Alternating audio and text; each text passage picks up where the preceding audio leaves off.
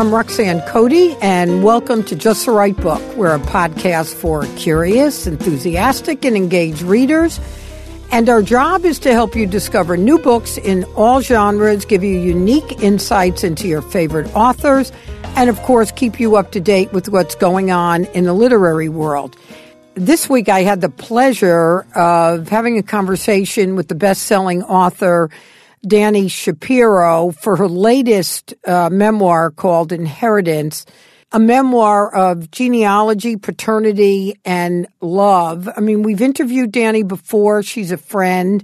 Uh, she did an event at RJ Julia's uh, last Saturday night. Everybody, we had a packed house. Everybody braved the weather despite the threats to come out because uh, they didn't want to miss Dani. So we had a, just a great conversation because her book really touches on very profound issues of what makes a family, how do we identify ourselves, and how do we upend all that when what we thought was true is not true. Anyway, it's a fun conversation. Uh, take a listen.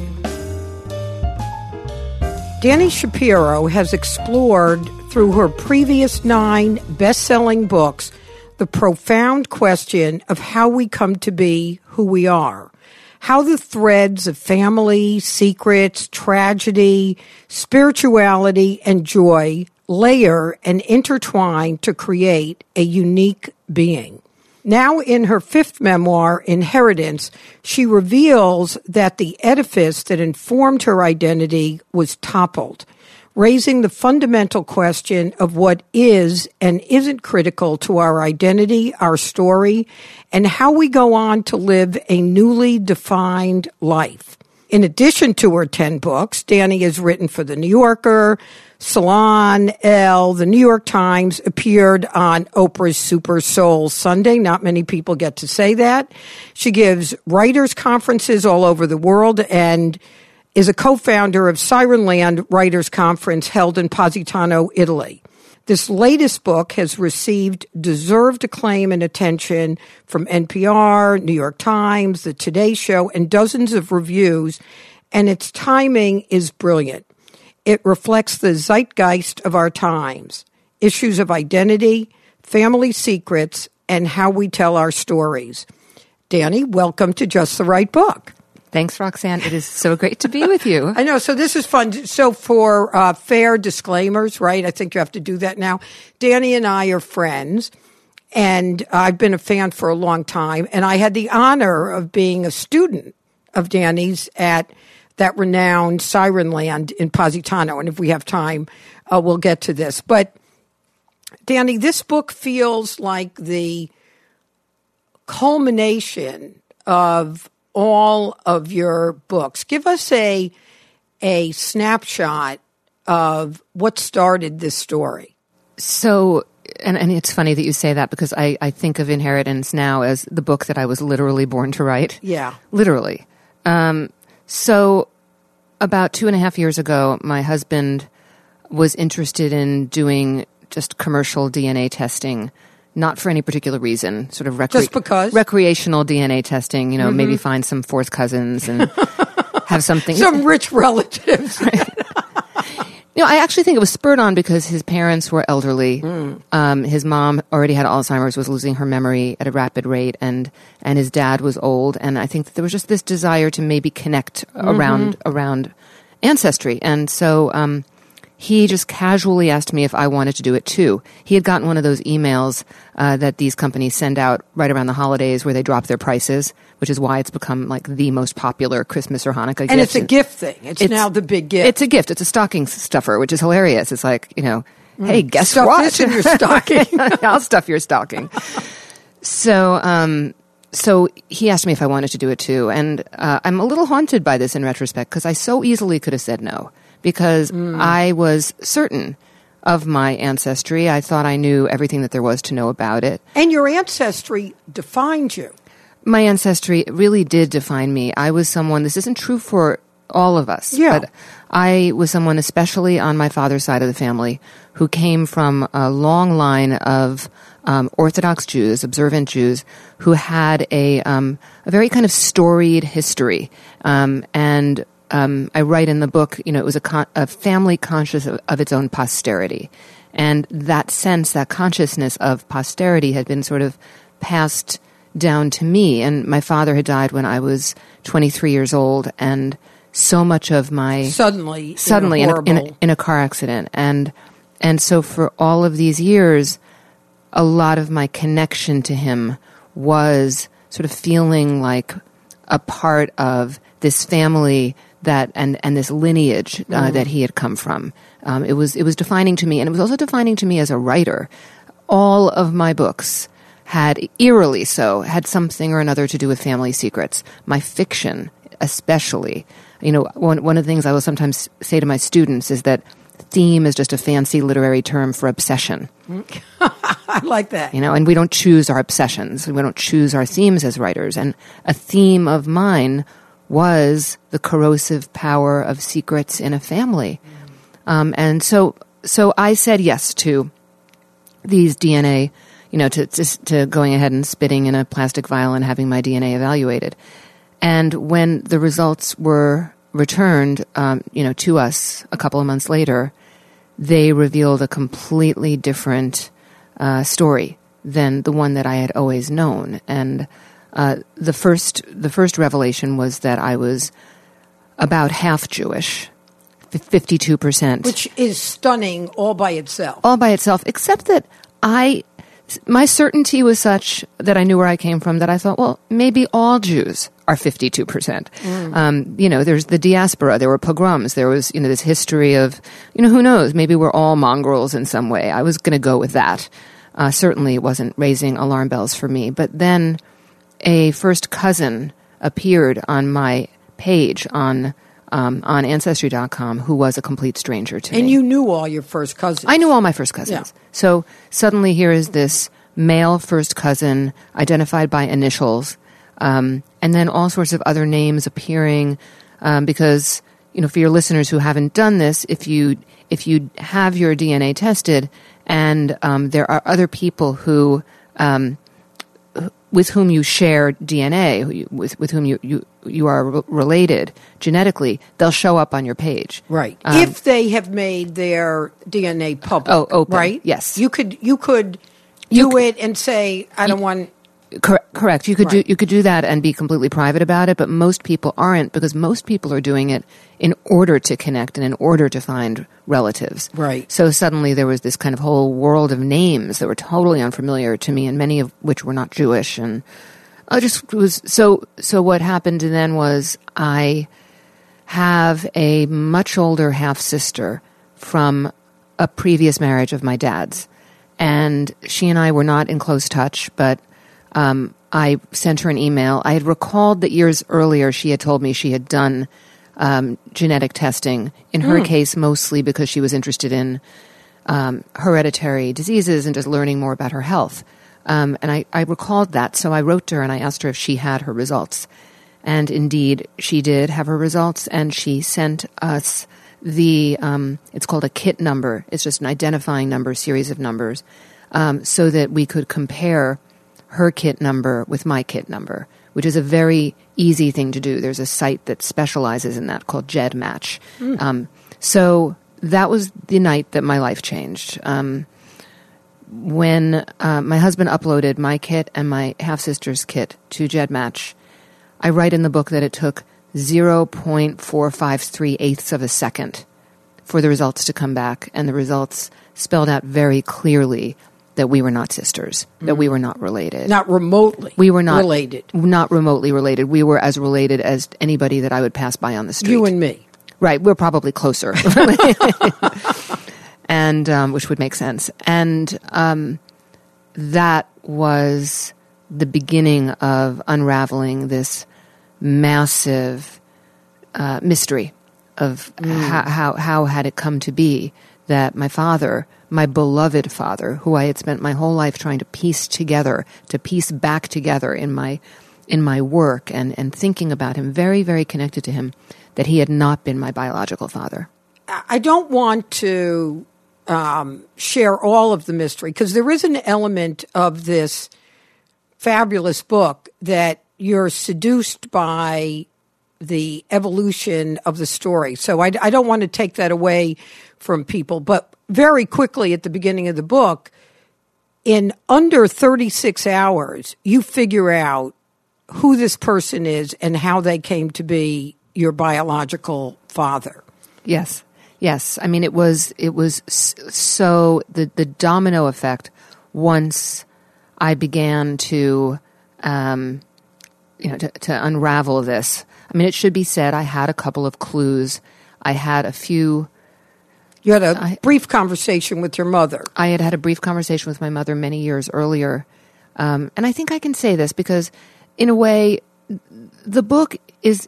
I understand that the reading experience of it is in part like finding out what happens next, but the deeper part of the book is the why and the how. And the absolutely. And, and you know, I've you know I've just started being on tour for this book, and sometimes in audiences in a Q and A, somebody will, will, reveal something, and you know some another audience member will say, "Oh no, that's a spoiler." There aren't really, really spoilers. spoilers. So so what I would say is yes, I recalled completely in absolute clarity a conversation that I had had with my mother when I was 25 years old. It was the anniversary, the second anniversary of my father's death. You were in a car, right? Well, originally we were at Sarah Lawrence College at a reading. I was a graduate student there.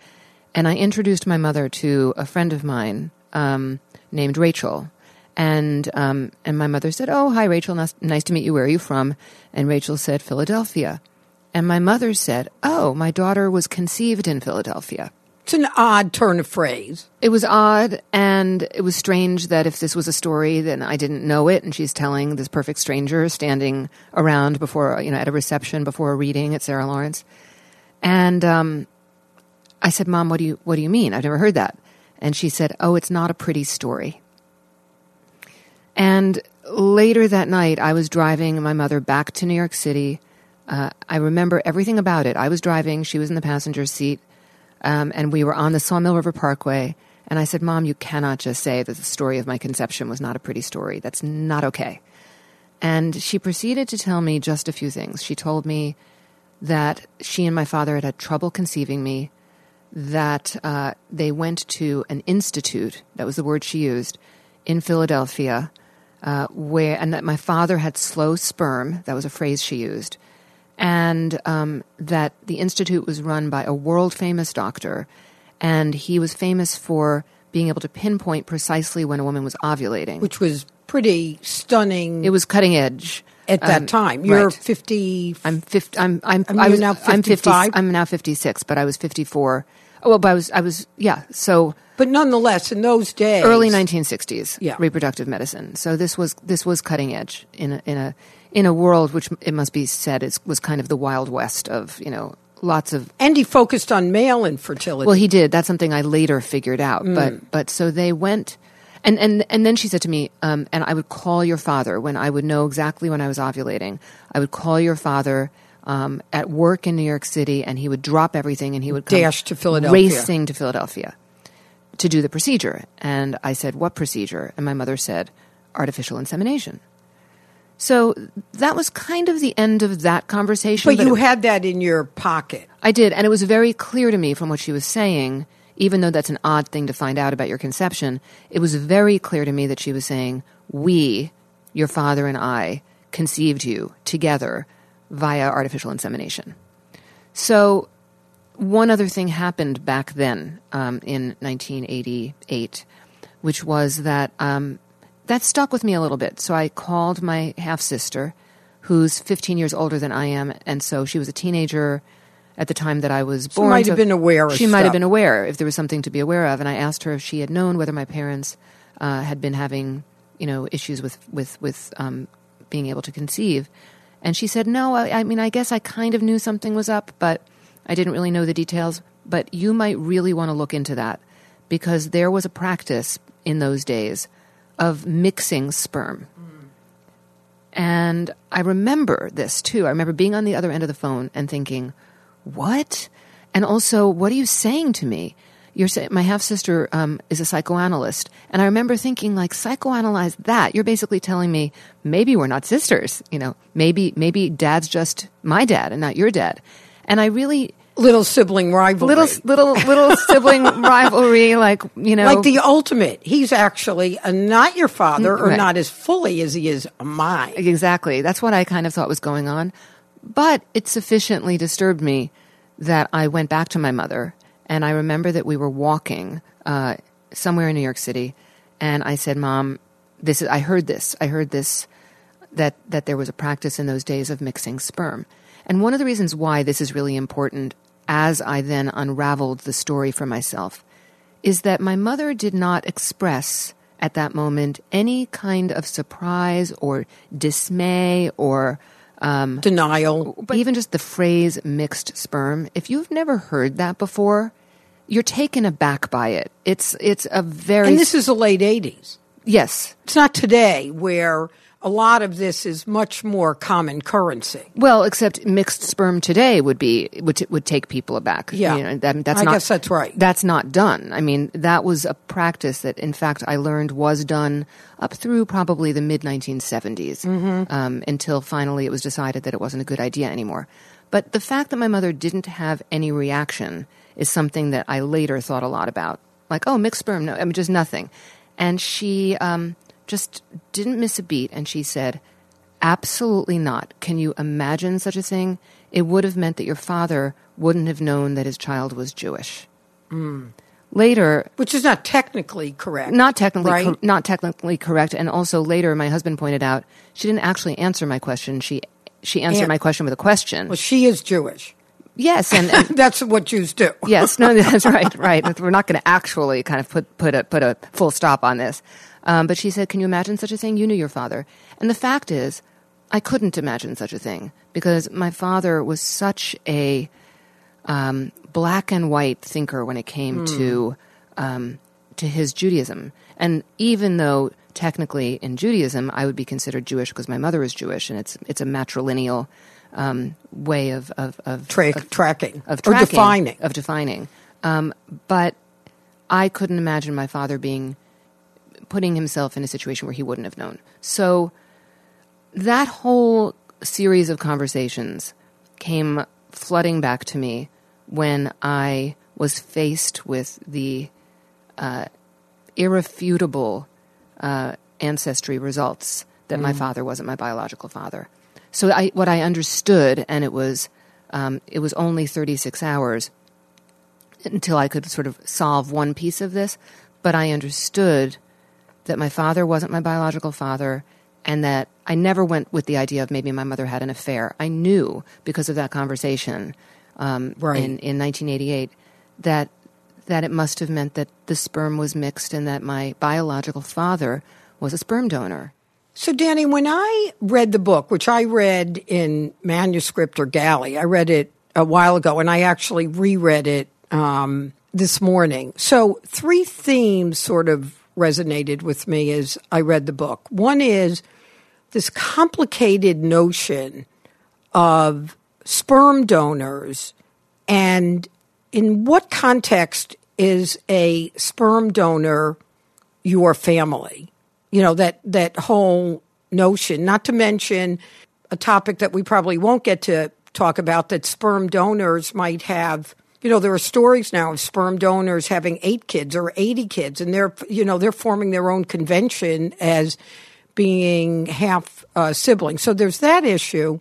There's the issue of how did this shake your definition of who you are, who you are? And the third was how did this shape how you thought of your parents? So let, let's start with this question about your parents. Do you think you find it or would find it more comforting that they did know or they didn't know? At first, I really clung to the idea that they didn't know. Mm-hmm. And, and that felt, I w- I wouldn't say anything felt comforting. Yeah. But it felt um, more tolerable that the three of us were all in the dark. Um, I write in the book either either there were three of us in the dark, or two of us, or only one. um, I was quickly disabused of that being a possibility by every single expert I talked to, by anyone who knew the world of reproductive medicine and the way things were handled in the early 1960s, by even you know an elderly rabbi that I went Yeah, to Yeah, talk about the conversation with Rabbi Lookstein. So I, um, I, I very quickly started researching once I had made this discovery, partly because I was trying to. Uh, I'm a writer, I'm a storyteller, and I was trying to piece together the story, and partly because everyone involved who might know something was very old if they were still living. So time there, was, there was such a sense of urgency to this. So I reached out to this very well known and well respected rabbi named Haskel Lookstein uh, in, in New York City who had known my father. He father. knew your dad, right? He knew my dad. Yeah. He knew my grandfather. His father, who was a rabbi, knew my grandfather. The families, you know, went back. And, um, and I had wondered a couple of things. I wondered whether my father might have gone to seek rabbinical advice. And if he had, perhaps he had gone to Lookstein. Mm-hmm. And I also um, had read up on Jewish, uh, the body of Jewish law, which is known as halacha, um, and what the uh, feeling was about donor insemination at that time. And the feeling about donor insemination at that time uh, was the word was an abomination. It was it was considered an abomination. I think that changed with time. Um, I'm not sure with the Orthodox because there's all sorts of reasons, hair splitting reasons why it's Yeah. still maybe not okay. But I, excuse me, because one of the things I think someone not that long ago told me is that an Orthodox rabbi would say that artificial insemination was okay if you, the male, stayed with your sperm. Literally, so you knew it was yours. I think Who I, I'm, I think I'm remembering that. I, I think that probably now at this point in 2019, it's rabbi by rabbi in terms of what the Uh, like what- everything like else. everything else. Yeah. But so when I went to see Rabbi Lookstein, um, first of all, it became very quickly clear to me that he knew nothing. He didn't. He he didn't. He wasn't sitting there waiting for me, thinking, "Oh my God, I'm going to have to tell her that I had this You- conversation." he knew this, that he knew this moment would come. No, he did Yeah. not. He definitely did not know this moment would come. And then once he really understood the story, and you know, I, I explained to him everything that had happened. He said to me, um, "What story would ease your heart?" Mm, I love that line. And I said, "The true one," which is really how I felt. I just was after the truth, even if it was painful. Yeah, yeah. Um, and um, and then he said, um, "Well, you'll you'll never know." And I remember thinking to myself, I didn't say this, but I thought, "You you don't know who you're dealing with. I'm going to know. I don't know how I'm going to know, but I'm going to know." Now, in fact, You don't I- really know. That's what I was about to say. I, I there is always going to be um, some part of me that can't be entirely 100% sure what happened. I was able to get as close as I possibly could to what I believe is the most likely scenario. And and their relationship, which you've written about, your parents' relationship, could suggest that one would and one wouldn't. right, so the next the next place I went with that um, was my mother masterminded this and somehow got the doctor to agree to not tell my father. Yeah, which I- wouldn't be out of character. No, it wouldn't be out of character. It, it actually seemed like something she absolutely would have done. However, I also couldn't get anybody who knew that world on board with me for that. There were some. But he was, but he was a pretty unorthodox guy. The guy who was, who what was his name, Doctor? They were all unorthodox. Um, Yeah. his name was Dr. Edmond Farris, and he was at his own institute um, on the campus of the University of Pennsylvania. Um, and but on all of these places were more or less the wild the Wild West. Yeah. but I I know some things now, even beyond what's in the book. For example, I had a, a conversation recently with a woman in her 80s um, who conceived her children at Farris around the same time as I was conceived. So that is about as close to being Yeah. there as I'm ever going to get. And she told me that um, frank conversations were had between the couple and the doctor. Blood type was discussed and matched. Um, she said no, no couple would have gone to the Farris Institute and not known what they were there for. It was known for donor sperm. That is why they were there. So, and then she said that all these the euphemisms of the day that went on. Couples were told it was a treatment that it would help boost, Yeah. the, you know, all of that. But then, and and and one more piece of it was that women, once successfully pregnant, would be told, "Oh, this is so amazing. The timing is so interesting. You must have already been pregnant when you got here." So, on the one hand, They gave you some tools to deceive yourself. they gave you a whole bucket of tools. So if depending on where you fell on the scale of being a realist and a pragmatist, you could go into a permanent state of denial that this ever happened.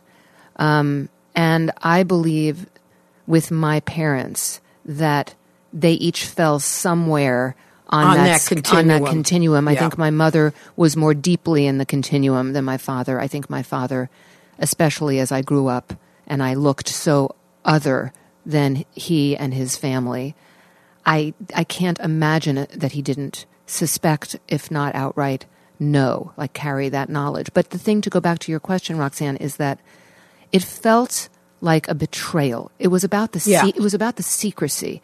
It wasn't about the fact of it. It was about the the fact that I hadn't known the truth of my identity, and so much of my life had been formed by not knowing. So, Dani, do you think, what do you think the impact would have been on you if you had been told as a teenager at an age when you might have understood the the notion? You, you you wouldn't see it being earlier than that. It's not quite like adoption where there's.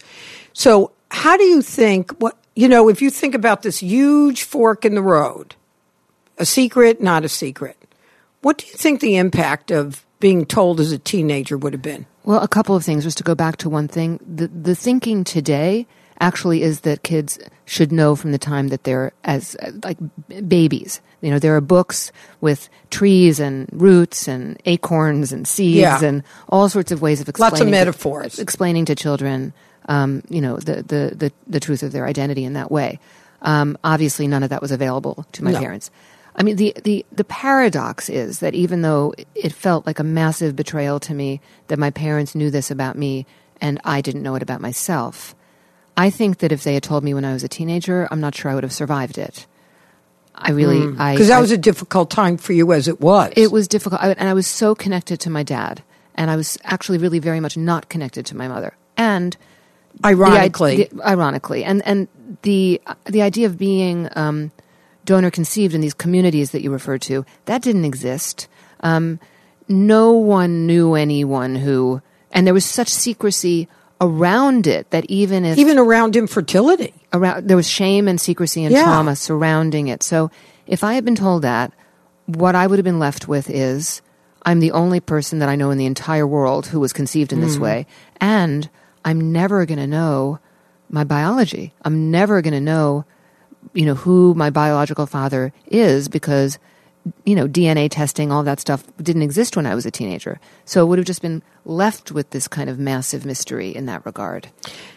So one of the things I want to get to is um, there are a lot of beautiful parts um, in the book, but one that I um, particularly found poignant about this idea of what creates a family was your conversation with your father's sister, Aunt Shirley.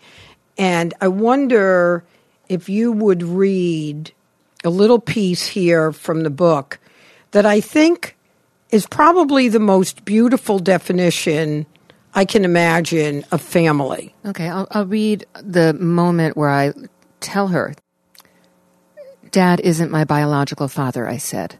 Five words, five words, and a lifetime. Her eyes were locked onto mine. I was afraid she was going to stop breathing. Not a blink, not a sound. I feared it was as if I had said to her, You're not mine. I'm not yours. We don't belong to each other. It felt violent. The world around us fell away. She leaned slightly forward, reached out, and grabbed my hand. I'm not giving you up, she said. The thin shell holding me together cracked, and suddenly I was weeping with my whole body. And you'd better not be giving me up, she said. Every syllable deliberate. I'm not giving you up, Shirley, I sobbed. I was so afraid that I have fewer years ahead of me than behind me, she said. and you are my brother's daughter. She trained her whole 93 year old self, every cell in her being, in the direction of consoling me, every bit of energy. It was the purest manifestation of love I had ever experienced. Knowing what you know, you're more of a daughter to Paul than you can possibly imagine. You take something that isn't your own and you breathe life into it. You create it, and it becomes your creation. You are an agent to help my brother express the finest kind of love. Mm. And, you know, we won't talk at this moment about your relationship with your biological father, but if you think about what you know now, so if we consider inheritance the penultimate of your books, how does that make you look at your previous books, particularly your memoirs? Do they feel like they are the inevitable lead up to this? Like like you knew the punchline? Somewhere in your being, you knew the punchline? Or does it make you think about what you wrote then through sort of another kaleidoscope? Yeah, that's a great question. I mean, it's such an unusual position to be in to have this record of what I thought know, then. Thought. And you know, there's there's a there's a phrase that I use in inheritance um, that I came across, um, which is um, the unthought known.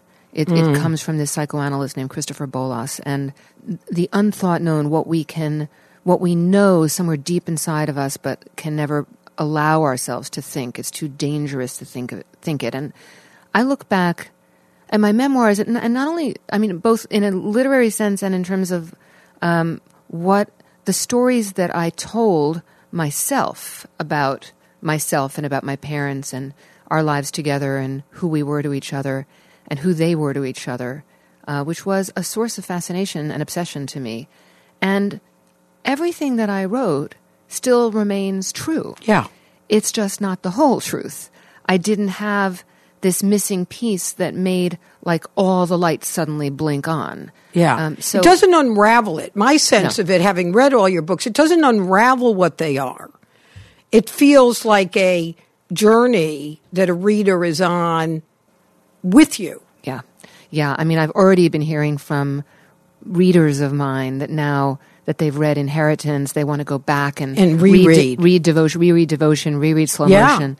Um, and I have dipped into looking at some of my, my older books uh, as I was writing Inheritance, and I was stunned to see moments on the page where I thought to myself, but I knew. Yeah. I mean, in my book, Still Writing, there is a passage where I write about snooping through my parents' things as a child. And I was writing about it and Still Writing because I was writing about sort of being a detective, you know, in my own life. And, and, but there's a moment there where the, where the, the line that stopped me cold was, what was I searching for? A clue, a reason. Mm. And I, I read that and I just had chills and I thought, I was looking for a reason that would help me to understand why things didn't quite add up. And because they didn't. Yeah. Um, but I really want to stress that the reason they didn't was not because there was another biological connection. No. It was because it was secret. I mean, yeah. at, at its core, that is what it's about. This next little piece is going to sound a little bit different. Um, I interviewed Dani up in my office at RJ Julia's, and then we did the live event downstairs. Dani's comments at the close of the live event were very poignant, and despite the difference in the you know, sound environments. I thought I'd like you to hear it. So, Dani, let's close with this. There's a Hebrew um, word that I'm actually reading a book on now, and you close your book with this word. And the word is hineni, which in Hebrew means, here I am. Tell us what that word means to you now? Yeah, um, I should say a couple of things about that. One is that you know, people have been asking me during Q and A's. I'll just ask myself a question and answer it. Um, they've been asking a lot about like my Jewish identity and how I feel now that I know that I'm half, you know, Scandinavian or whatever. Um, like, does that make me feel less Jewish? And um, and I've been thinking a lot about that, and it actually makes me feel more Jewish because now I actually understand what was so other and confusing about. I always felt strange when I was in um, Orthodox institutions and stuff like that because because I stuck out like a sore thumb and, and I was treated that way in some way. So now understanding that makes that just be gone. Um, but you know, I was raised. Um, I was fluent in Hebrew. I went to a yeshiva until I was in seventh grade, and so Hebrew, even though I can't speak it anymore, uh, and I'm not religious at all, Hebrew words come to me. They're part of my psyche, and they were part of my psyche, you know, for 54 years, and being being part of this lineage that stretches back into the shtetls of Eastern Europe was a part of my psyche for 54 years, and so it's not it's not like it's no longer part of my psyche, um, and so uh, and in moments of great emotion or or, or, or fear or you know just heightened emotion, Hebrew words almost inevitably fly into my mind. And so Hineni uh, um, really has to do with, I mean, it's a moment where I, I ultimately feel um, that I come from three people, which is a very strange, you know, it took a village to make me. And uh, it's, you know, my mother and my father and my biological father. And uh, Hineni is something that I say toward the end of the, I, you know, internally say toward the end of the book to my father, to my father who mm. raised me. Um, and, and I'm really, I'm, I'm saying, you know, here I am, here I am, you know, all of me. I now understand that.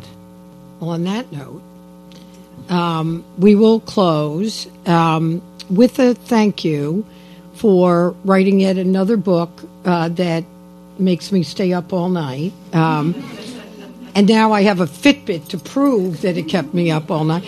But but again, Dani, what you've done in this book, which is something that I think is so important for, um, is such an important element of what writers can do. But you've done this for so long, and this book does it again, and that is make it safe to have conversations, make it safe to think differently about things, and ultimately for people to not feel like they're the only ones who might feel a certain way. So I want to thank you for sharing inheritance with us. I want to thank you for getting off the plane and zipping down to RJ Julia's um, and joining us for this conversation tonight. So thank you, Dani Shapiro. Thanks, Dr.